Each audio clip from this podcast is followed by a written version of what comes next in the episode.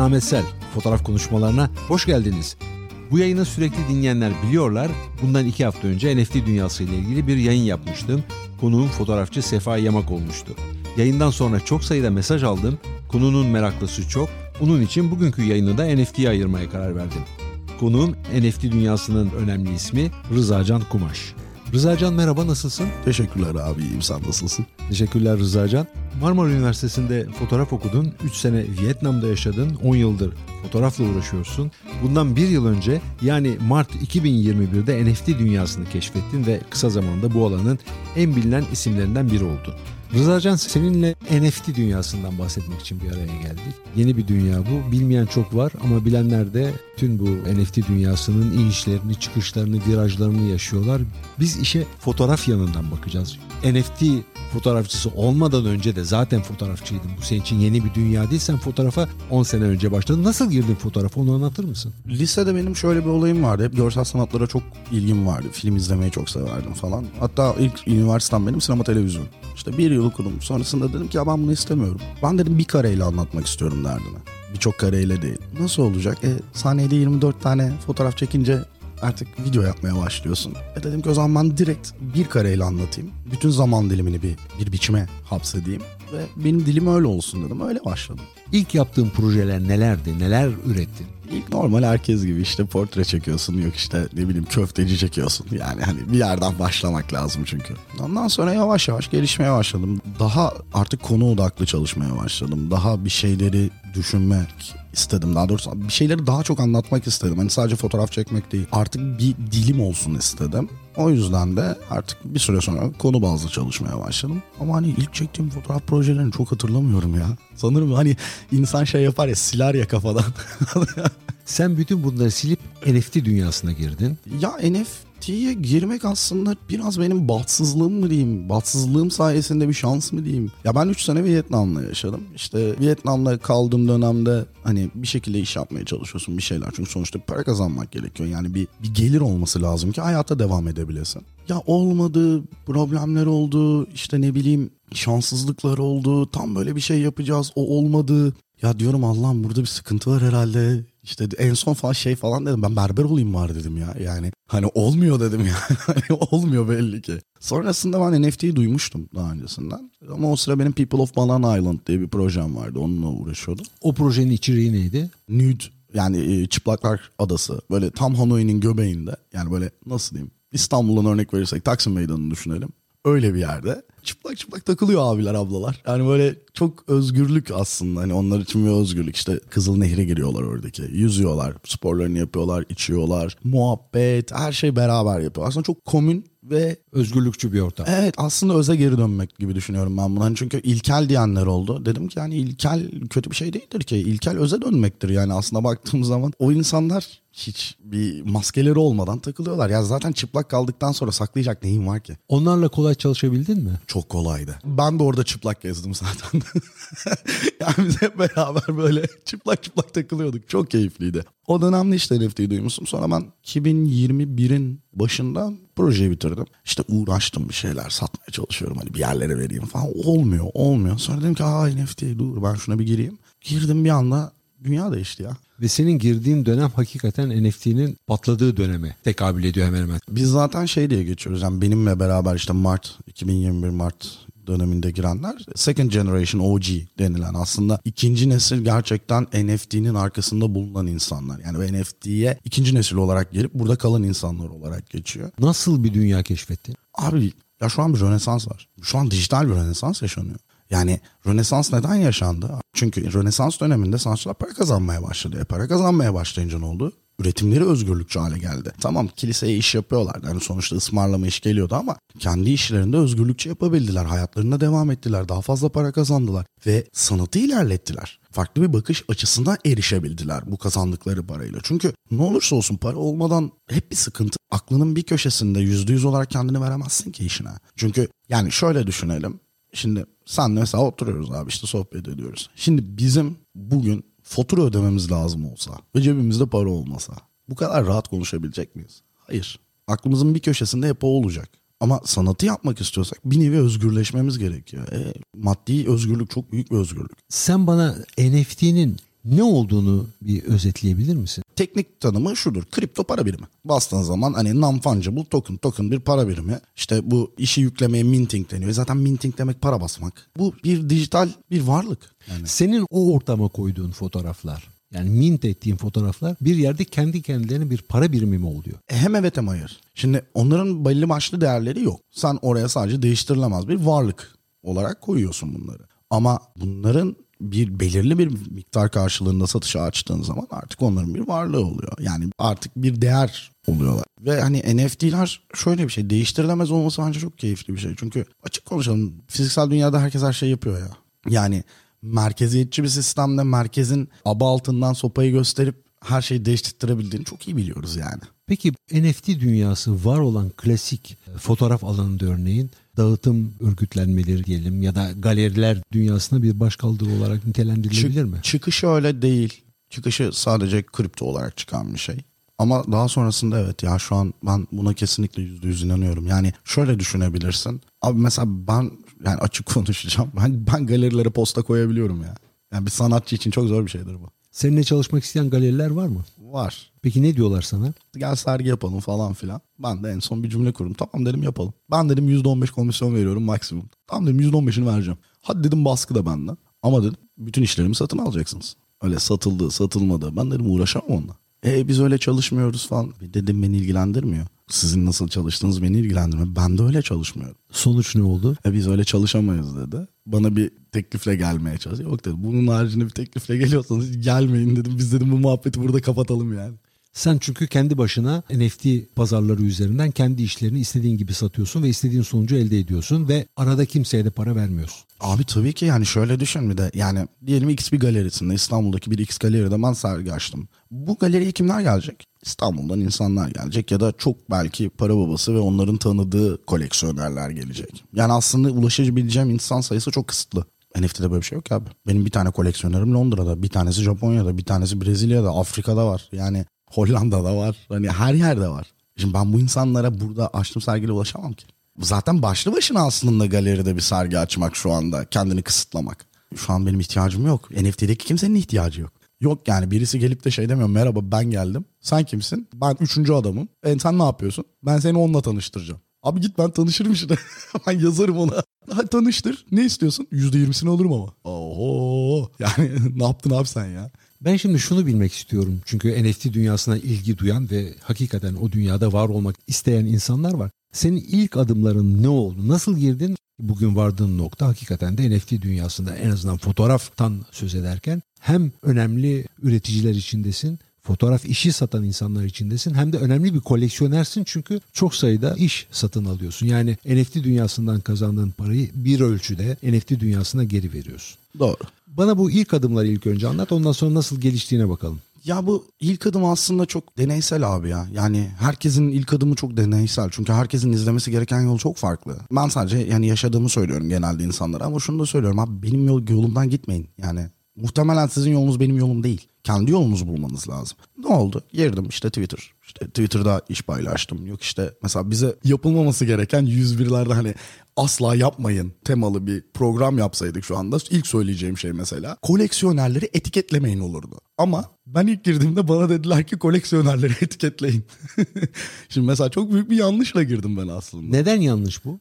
E şimdi şöyle düşünelim Ahmet abi. Bak ben de iş toplayan bir insanım. Günde kaç tane iş yollanıyor? Günde kaç tane insan seni bir şeylerin altına etiketliyor? Bir yerden sonra sıkılmaz mısın bundan? Ben göreyim demez misin ya? Hani bunu organik bir iletişimle görmek istemez misin? İstersin. Peki NFT dünyasında bu marketlerde, bu pazar yerlerinde bana iş gönderin, görmek istiyorum, NFT satın alacağım diyen insanlar var ve bir şekilde kendilerine bu işlerin gönderilmesini sağlıyorlar. Onu nasıl değerlendiriyorsun? Ya o, o tip o işlerin yüzde doksanı yalan ya.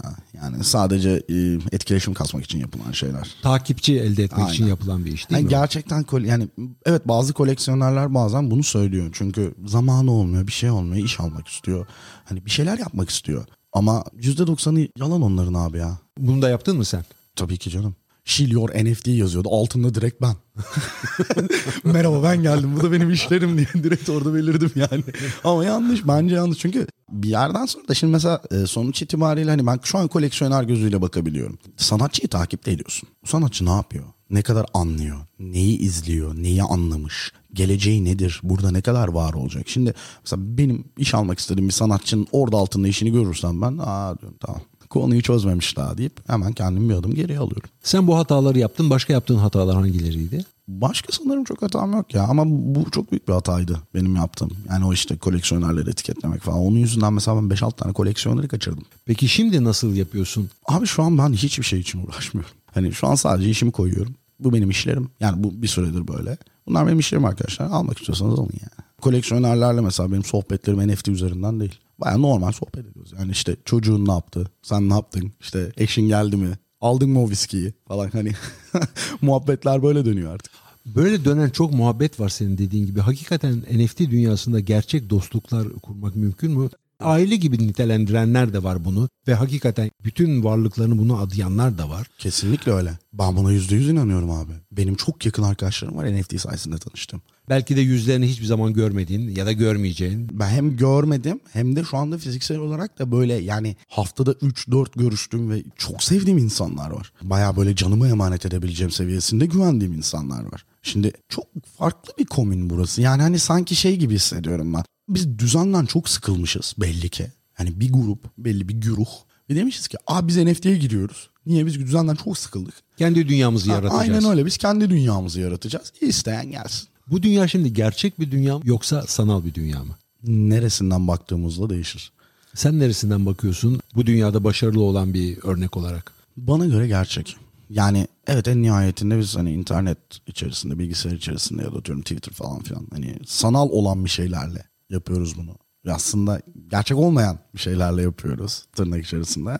Ama yaşadığın duygular gerçek. Duygular gerçek olduktan sonra zaten her şey gerçek oluyor. Peki şimdi yine biraz başa dönüyoruz. Çünkü aynı zamanda biz burada bir NFT 101 yapıyoruz da diyebiliriz izleyiciler için. Çünkü hakikaten çok merak ediliyor. Hatalar yaptın. Ondan sonra nasıl değiştirdin kendini ya da hatalarını nasıl düzelttin ve nasıl doğru yola girdin parantez içinde diyelim. Şöyle oldu abi. Çok aslında çok basit bir şey var. Koleksiyonerleri ATM gibi görmeyi bıraktığın gün artık NFT'de bu hataları yapmaya başlamıyorsun. Çünkü bir şey var, bir heyecan var hepimizde. İşlerimizi satmalıyız, satmalıyız. Aman tanrım işlerimizi satmalıyız. Koleksiyonerlerde para var, para verin bize. Bundan çıkınca bir anda bitiyor bütün hatalar biliyor musun abi? Hepsi bitiyor. Yani çünkü bir acelen yok. Bir şey satmak için çok fazla uğraşmıyorsun. Tabii ki satmak için uğraşacaksın, paylaşacaksın, hikayesini anlatacaksın. Koleksiyonerlerle belki özel olarak konuştuğun zaman onlara o işin arka planını anlatacaksın. Kendi arka planını anlatacaksın. Çünkü iş ne kadar önemliyse aslında sanatçı da bir o kadar önemli. Senin de hikayeni bilmek isteriz yani. Ben de isterim.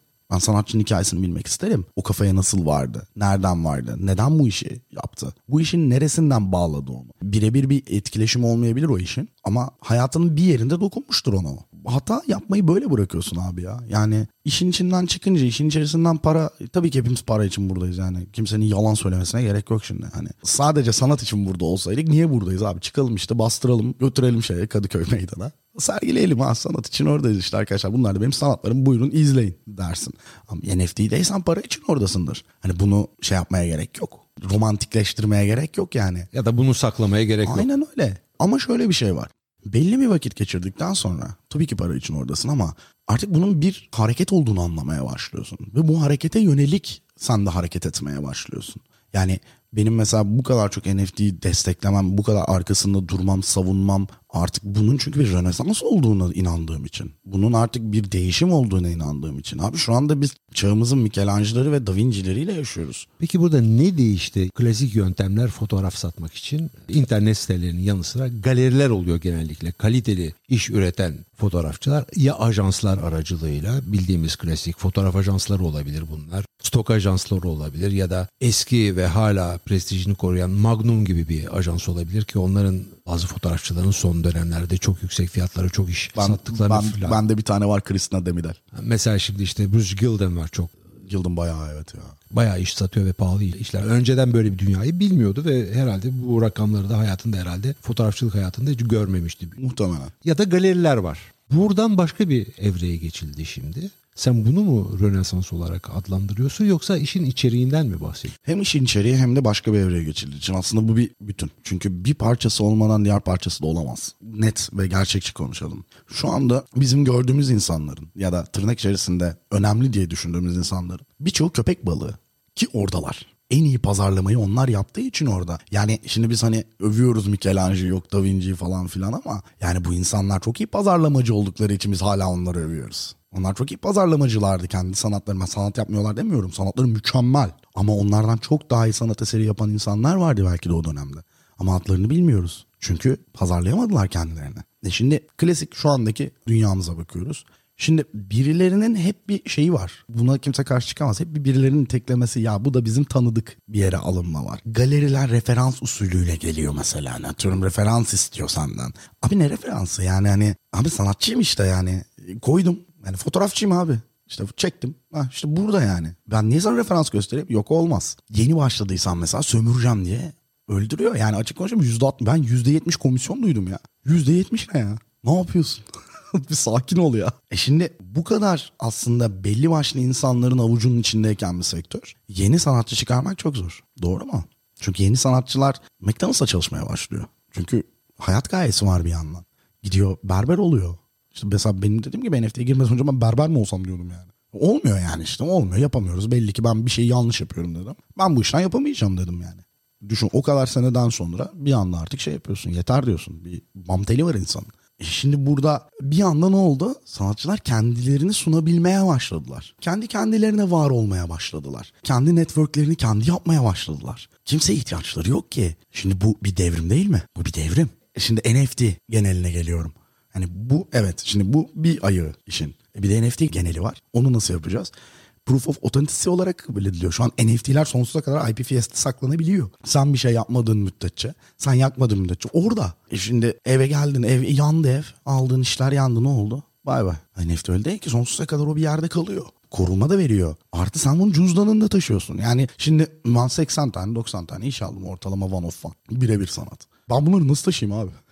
hani düşünsene bir taşındık ve 80 tane iş haydi hurra. Evinin duvarları aynen, yetmez zaten. aynen hani hurra haydi gidelim. Yani nereye gideceğiz abi ben malikanede yaşamıyorum ki. İşte iki artı bir küçük bir evde yaşıyorum yani. Hani şimdi mesela ama sanatta almak istiyorsun. E nerede saklayacaksın? Yani çünkü sanata sahip de olmak istiyorsun. Sanat bizim gelişmemizdeki en büyük şey. E şimdi sanata sahip olmak istiyorsun ama yerin yok. Şimdi NFT'de böyle bir şey yok. Sana burada bir soru sormak istiyorum. Bu bildiğimiz marketler içerisinde, pazarlar içerisinde hakikaten sanat olan işlerin yüzdesine kadar? Abi çok az ya. Çok az yani açık konuşalım. Örnek olarak veriyorum. 3 milyar tane NFT diyelim. 50 bin 60 bin falan varsa vardır yani. 50 bin 60 bin. 3 milyar üzerinde. Ne kadar NFT var biliyor musun bugün? Valla abi bilmiyorum. Yani OpenSea, işte Super Rare, Foundation gibi belli başlı pazar yerlerindeki NFT'lerin miktarı üzerinde bir düşüncen var mı? Super Rare'de zaten aslında her yaptığın token bir numara veriliyor ya aslında kaç tane basıldığını görebiliyorsun. Yani kaç tane işin yüklendiğini. En son ben bastığım zaman mesela 30 binde onun üzerine bir 15 bin daha gelmiştir. 45 bin tane Super Rare'da vardı. Şimdi kendi kontratını falan yapabildiğin için artık onu takip edemezsin. Hani çünkü o sayı oradan çıkıyor. Yani kendi kontratını yapıyorsun. Ama hani ya Foundation'da en son mesela hatırladığım benim 100 küsür binlerdeydi iş sayısı. OpenSea zaten söyleyemiyorum. Yok öyle bir şey yok yani. O OpenSea ile ilgili bir rakam veremem abi. Böyle bir rakam Peki burada bir market diğerinden daha iyi, daha elverişli diye bir şey söyleyebiliyor muyuz? Yoksa herkesin kendine göre kendine uygun marketi mi bulması lazım? Ama herkesin kendine göre uygun marketi bulması lazım. Ama tabii ki burada şimdi açıkta konuşalım. Super Rare bir numaradır bu işte. Yani kurate edilmiş bir yer. Oraya girmek için belli başlı şeyleri ya başarmış olman gerekiyor. Yani başarmıştan kastım. Yani sanatında bir nevi bir yerde olmuş olman lazım. Ya da atıyorum eski bir NFT'ci olman lazım. Yani original gang dediğimiz bu. ilk tayfadan olman lazım. Çünkü aslında o da bir sanattır bana göre. Rüzgarın nereden eseceğini bilip orada bulunmak da bir sanattır. Super Rare bunların en şeyidir yani tapı kalitelisidir. Nettir yani Super Rare'deki işler. Hani oraya giren insanlar da nettir. Yani mesela işte benim Super Rare'de iş koyuyorum. David Lynch de koydu. Çok önemli sanatçıların mesela Chris Tekin var mesela. Yani normal fizikselde de zaten çok bilinen bir sanatçı. Kendisi de Super Rare'da satıyor. Mesela yeni bilinmeyen sanatçılar ama çok iyi işleri olan sanatçılar mesela kurasyon e, sürecinden geçtikleri için Super Rare'da bir anda süperstar olabiliyorlar. Ama hani Foundation yok işte OpenSea, Variable yani buraları çöplükte oldu. Yani açık konuşalım. Sence bu NFT pazarları varlıklarını daha sürdürecekler mi yoksa bir pik noktaya geldik bundan sonra biraz düşüş mü olacak? Senin bu konuda bir fikrin var mı? Ya abi bizim NFT hep dalgalıdır ya. Yani hep dalgalanma yaşadı. Yani ben bir yıldır içindeyim. Kaç kere dalgalandığını ben bilmiyorum yani. Mesela Ağustos'ta çok büyük bir hype olmuştu mesela. İnanılmaz satışlar böyle. Oo yani. Ama ondan sonra bir durdu. Bir anda böyle ses eda kesildi. İşte Mart'ta mesela satışlar böyle deliriyor insanlar. O satılıyor bu satılıyor böyle market yerleri çıldırmış vaziyette falan. Mesela Mayıs'ta bir anda satış yok. Ben şeyi hatırlıyorum bak Foundation'da ben şimdi Foundation'dan örnek vereceğim. Açık olan yani e, süre gelen açık arttırma ben 1000-1500 tane açık arttırma gördüğümü hatırlıyorum. Aynı Foundation'da Mayıs'ta 15 tane gördüm hatırlıyorum. Ama ondan sonra ondan 2 ay sonra da bir anda gene 1000 tane gördüm hatırlıyorum. Bir de marketplace'ler devamlı değişecek abi ya. Yani Known Origin var mesela. Mesela Foundation'dan önce Known Origin inanılmaz bir yerdi. Yani hani Known Origin, Known Origin, Known Origin. Foundation bir geldi Known Origin'in esamesi okunmadı. Peki sen kendi vardığın noktayı nasıl değerlendiriyorsun? Daha ben çok yolun başındayım. Ben daha yeni ısınıyorum abi. Benim hayallerim çok büyük yani. Nedir hayalleri? Ya benim yapmak istediğim bir tane proje var. Benim end game dediğim hani final game olarak. Yani onun Ya için- işin sonuna seni götürecek iş. Evet son bir tane iş var ondan sonra gerçekten hani şey vardır ya Bodrum'a taşınıp işte yok salatalık ekeceğim falan. hani onu yapacağım ya gerçekten. Ama o çok uzun soluklu bir iş ve ciddi ciddi bir maddi gerek, maddi destek gerekiyor. Ne olduğunu anlatabilir misin? Olur. As diye bir proje yapmak istiyorum hani biz diye. Dünyanın her ülkesine gitmek abi. Dünyanın her ülkesinde portreler çekmek. Yani o yöreyle alakalı. Hani o ülkeyle şehirle fark etmez. Arkaya işte onun tamamen tabii teknik detayı farklı. Daha sonrasında dünyanın her ülkesine bir duvar inşa etmek istiyorum. Ve o duvara 10 bin tane her ülkeden çektiğim fotoğrafı en beyazdan en siyaha degrade bir şekilde küçük küçük bastırıp koymak istiyorum. Ve bunu ben mesela bizim monumentimiz olarak koymak istiyorum. Yıkmak isterseniz yıkın. Bizi de yıkacaksınız, bizi de var edeceksiniz. Rızacan, NFT dünyası senin kişisel dünyanda ne değiştirdi? Abi çok zaman gidiyor ya. Valla abi Twitter oldum ben ya. Ya ben bir Twitter oldum yani. Ben kocaman bir Twitter'ım abi. Artık sanki böyle her şeyi tweet atıyormuşum gibi konuşmaya başladım. Hep bir şeyler böyle, hep bir gazlamalar. Hani hem kendimi gazlama, arkadaşları gazlama. Yani kişisel dünyamda bunu değiştirdi. Devamlı bir TEDx konuşması yapıyormuşum gibi hissediyorum kendimi. Bira söyleyeceksin ya bira. Yani çok basit bir şey değil mi? Bira yani. İşte ben bir bira alabilir miyim ama gerçekten soğuk olsun falan. abi ne, ne bu gaz ya? Yani benim bilmek istediğim berber olmaya karar veren Rıza Can'la bugün NFT dünyasında tanınan bir isim olan Rıza Can arasında ne var? Orada hayallerin suya düşmesi var aslında bir umutsuzluk var. Berber olayım ben dediğim zaman. Hani olmadım hiç hani ama hani öyle bir kafamdan geçti tabii ki. Mesela o sıra bir umutsuzluğun var. Yani gerçekten kötü hissediyorsun kendini. Bitmiş vaziyettesin. Düşünsene hayatında en değer verdiğin şey. Şimdi abi sen fotoğrafçısın. Bir anda kendini benim yerime koy. Sıfır. Yaptığın her şey patlıyor. Denemelerin hepsi patlıyor. Gittiğin her yerden olumsuz cevap alıyorsun bir şekilde. Çünkü birinin tanıdığı değilsin ya da birinin vasıtasıyla gitmiyorsun. Olabildiğince kendin gitmeye çalışıyorsun. Oğlum ben değer göreyim, benim işim değer görsün diye gidiyorsun. Şu anda öyle değil abi. Yani bak beni geçen sene doğru düzgün kimse bilmiyordu. Gerçekten doğru düzgün beni kimse bilmiyordu yani. yani işte tamam bir iki bilen vardı işte Fujifilm'de çalıştım falan filan diye de. E şu an abi baktığın zaman hani Sotheby's'de açık arttırma mı oldu yani hani daha ne diyeyim yani sen bunun aslında ne kadar güzel bir şey olduğunu sen biliyorsun. Bunun aslında ne kadar onay verici, onurlandırıcı bir şey olduğunu çok iyi biliyorsun. Abi ben şunu söyleyebiliyorum. Abi ben yok ben işimi yapabiliyormuşum. Ben sadece yanlış yerdeymişim. Ben yanlış insanlarla konuşmaya çalışıyormuşum. Kendi geleceğini nasıl görüyorsun? Fotoğraf çekeceğim ya. Satılır satılmaz artık hani. Benim geleceğimde fotoğraf var. Benim geleceğimde sanat var. Yani sanat toplamak istiyorum. Sanata bakmak istiyorum. Sanatçılarla konuşmak istiyorum. Sanat yaşamak istiyorum. Tam da sanat toplamak istiyorum dediğin için biraz üzerinde duralım istiyorum. Sen ciddi anlamda sanat eseri satın alıyorsun. NFT dünyasında üretilenleri de satın alıyorsun. Bunun dışındaki klasik fiziksel satış yapılan yerlerden de arkadaşlarından, dostlarından, beğendiğin sanatçılardan da iş alıyorsun. NFT'lerle ilgili olarak soruyorum. Seni var eden dünyaya bir şekilde borcunu mu ödüyorsun sanat eseri alarak NFT dünyasından? Hem evet hem hayır. Zaten gerçekten sanatla uğraşan bir insan. Şimdi fotoğrafçı, gerçekten bir fotoğrafçı. Fotoğrafa gönül vermiş bir insan zaten sanata sahip olmak ister. Yani bu gönlünün hep bir tarafında birilerinin işlerine hep sahip olmak istiyoruz. Sen ne istiyorsun abi? Ben ne istiyorum? Çünkü seviyoruz bu işi. Bu işe bir şekilde gönül verdik. Doğru mu? Bir yerden bize bir şey gelsin istiyoruz. Bizde olsun. Ama bir yandan da şu da var tabii ki. Şimdi NFT benim hayatımı değiştirdi. Gerçekten değiştirdi. Bir anda sıfırdan yüze çıktım. Hani ve inanılmaz mutluyum bu durumdan ve onur duyuyorum.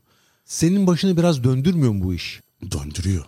Döndürmez mi? Yani ne oldum delisi olmamak için her zaman kendime kim olduğumu hatırlatıyorum. Nereden geldiğimi hatırlatıyorum. Çünkü delirtir abi. Bir anda ne oluyor ya falan hani o ne oldu şimdi ki oluyorsun. Tanınmış birisi oluyorsun, para kazanıyorsun. Kimseye ihtiyacın olmuyor Aynen. bir yerde. Şimdi ama ne oldum delisi yapmak için çok güzel bir yöntem bu. Yani bir anda kafasıyla bilirsin. Hani her şeyi bir anda bırakabilirsin. Onun için ben kendime mesela devamlı hatırlatıyorum ya bak ne yaptığını unutma, nerelerden geldiğini unutma, neler yaşadığını unutma. Hani o iş toplamamın da sebebi o benim. Ben aslında insanlara can suyu vermeye çalışıyorum. Biraz da böyle satmamış sanatçılardan almaya çalışıyorum. Bir şey vardır ya ben ben şuna çok inanırım mesela. İlk kurşun İlk kurşunu sıkmak çok zordur. İlk adımı atmak çok zordur. Herkes başka biri yapsın diye bekler. Doğru mu? Herkes başka biri yapsın. O yapsın ben yapmayayım. İşte başkası yapsın ben arkasından giderim. E şimdi herkes böyle düşündüğü bir yerde ilk kurşunu birisi sıkmadıkça o sanatçı nasıl var olacak? Olamayacak. Ben de o ilk kurşunu sıkmak istiyorum yani. Gidip bir tane sanatçıdan işte atıyorum teklif vermek istiyorum. iş almak istiyorum. Ben onu onaylamak istiyorum. Ve onun artık hayata başlamasını istiyorum. Onun artık kazanmasını istiyorum. Ve senin vardığın noktada senin onayladığın bir sanatçının yolu bir ölçüde açılabiliyor. Evet yani koleksiyonerlerle aramızda konuşuyoruz. Kendi koleksiyonerlerime de sunuyorum mesela. Ya ben bunu aldım bak hani beğendim. İyi görünüyor yani. Bence iyi bir iş. Sen ne düşünüyorsun diyorum. O da beğenirse alıyor. Ya da mesela benim koleksiyonuma girip 3-4 tane koleksiyoner var anonim. Ben tanışmadım hiç bu arada hiç konuşmuyorum adamlarla ya da kadınlarla. Ama mesela benim koleksiyonuma girip ben ne aldıysam aynı yerlerden alan insanlar var. E sonuçta abi bir yandan aslında sanatçının diğer sanatçıya onaylaması çok bence onur verici bir şey. Yani ben mesela bir sanatçı tarafından satın alınmayı çok severim. Çünkü çok değerli bir şey. Gerçekten çok değerli bir şey bence. E şimdi koleksiyonerler de gerçekten bu işi bilen insanlar da bunun değerinin farkında. Ben diyorum ki açık açık ben bu sanatçıyı onaylıyorum abi. Ben bu sanatçının işine para veririm ve alırım. Bu sanatçının nedeni gerçekten bu deyip alıyorum. Şimdi koleksiyonersin. Ne yaparsın? Dersin ki abi o zaman burada bir şey var. Belki de bizim ıskaladığımız bir şey var. Sanatçıların gördüğü bir şey var. Deyip daha derine bakabilirsin. Daha fazla incelersin. Ya bence çok güzel bir şey bu. Bu bir zorunluluk değil tabii bu arada NFT'de. Hani sanat almak zorundasın, NFT almak zorundasın. Ya bu bir zorunluluk değil. Hani sanatçının böyle bir zorunluluğu yok zaten. Hani sanatçının zorunluluğu nedir? İş üretmek. Tek zorunluluğu işinin arkasında durup işini düzgün bir şekilde yapabileceği en iyi şekilde üretmektir. İş toplamak bir sanatçının nasıl sorumluluğu olabilir ki? Olamaz. Ama bu biraz da sorumluluktan ziyade etikle benim için bağdaşıyor. Çünkü ben o keyfi yaşadım abi. O heyecanı yaşadım. Her işim satıldığında yaşıyorum. Birisi beni paylaştığı zaman çok hoşuma gidiyor. Çünkü onaylanıyorsun abi. Zaten bizim sanat yapmamızın en büyük kaygısı onaylanmak değil mi? Onaylanmak istediğimiz için biz bu fotoğrafları çekip paylaşıyoruz. Onaylanmak istemeseydik çeker atardık şeye. Kimseye de göstermezdik. Son bir sorum olacak. NFT dünyası olmasaydı ne yapardın? Muhtemelen ben fotoğraf çekmeye devam ederdim. Bir şekilde hayatımın bir yerinde tabii ki devam ederdim. Ama hiç bilmiyorum. Yani işim onaylanmasaydı ya da bu işten para kazanamasaydım tabii ki başka bir şey yapmak zorunda kalacak. Tabii ki fotoğrafa devam edecektim ama. NFT dünyası tamamen yok olursa yarın? Açık konuşayım mı? Ben ömrümün sonuna kadar yetecek kadar parayı kazandım ya. Rızacan bu söyleşiye katıldığın için teşekkür ederim. Ben çok teşekkür ederim abi. Çok sağ ol. Çok onur duydum. Çok teşekkür ederim. Bugün Rızacan Kumaş'la NFT dünyasını konuştuk. Diğer yayınlarımı dinlemek, konuklarım hakkında detaylı bilgi almak isterseniz sizi fotoğrafkonuşmaları.com adresine beklerim. Önümüzdeki pazar yeni bir yayında buluşmak üzere. Hoşçakalın.